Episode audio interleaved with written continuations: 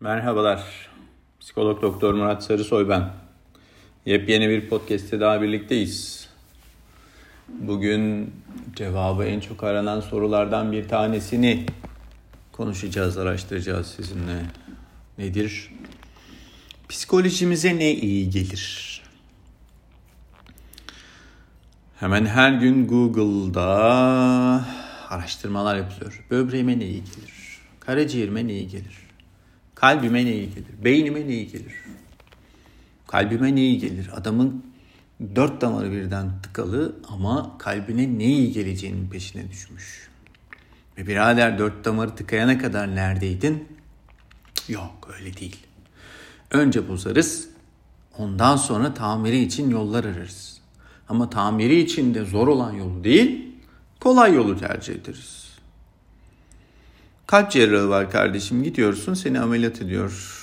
Tıkalı damarlarını açıyor ya da açamıyor, yeni damarlar takıyor, değiştiriyor. Bu arada da garantisi yok, öyle biliyorsun. Hayır ben kalbime ne iyi geliyor onu araştırmak istiyorum, onun peşindeyim. Böbreğime ne iyi gelir, karaciğerime ne iyi gelir, karaciğer yağlanmasına ne iyi gelir. Böyle böyle böyle alıştırdık kendimizi beynimize ne iyi gelirden psikolojimize ne iyi gelire kadar ilerledik. Tabi psikoloji özellikle popüler psikolojinin mitleri yani uydurmaları, efsaneleriyle de uğraşıyoruz bir yandan.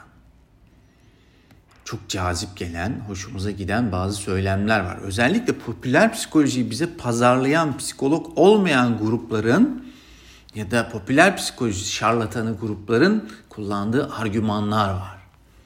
İşte beynimizin yalnızca yüzde onunu kullanabiliyor.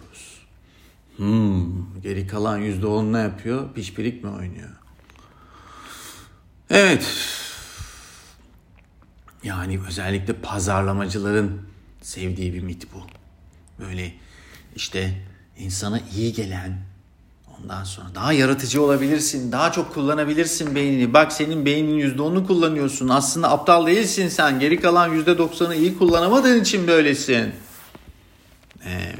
Sorgulamadan doğrudan kabul ediyoruz. Çünkü hoşumuza gidiyor. Hepimiz süper beyinli olmayı istiyoruz. Süper insan olmayı istiyoruz. Süpermen olmayı istiyoruz. Gerçi süpermenci kalmadı artık bizim kuşağın kahramanı süpermen de. Evet. Başka? Başka, başka, başka. Mesela orta yaş krizi miti. 40'larında 50'lerine girerken orta yaş krizine girilir. Yaş dönemlerinde illa kriz vardır. illa krize girilmek zorundadır.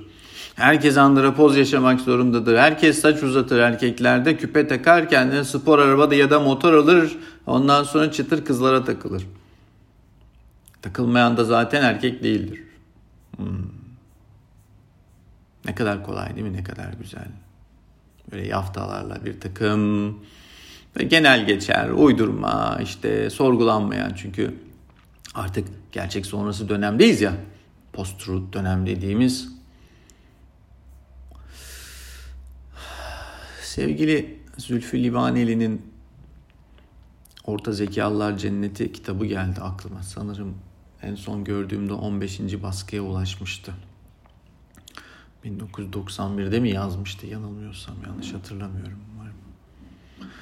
Belki 2001'dir ama geçen süre içerisinde çok bir şey değişmemiş anladığım kadarıyla. Evet. İşte bir mesela sağ beyin, sol beyinciler vardır bir de. İşte bazı insanlar sağ beyinlerini kullanır, diğerleri sol beyinlerini. Sol beynini kullanıyorsan şöylesin, sağ beynini kullanıyorsan böylesin. Tersi söz konusu olamaz mı? Sağlaklık veya solaklık var mesela. Sorgulanmaz. Bir takım yaftalar Kaşını şöyle devirirsen böyledir, gözünü böyle devirirsen şöyledir. Beden dili şunu söyler, o bunu söyler. Tersi durumlar söz konusu olar olamaz mı? Sorgulanmaz. Aa bunlar yapılan araştırmaların sonucudur.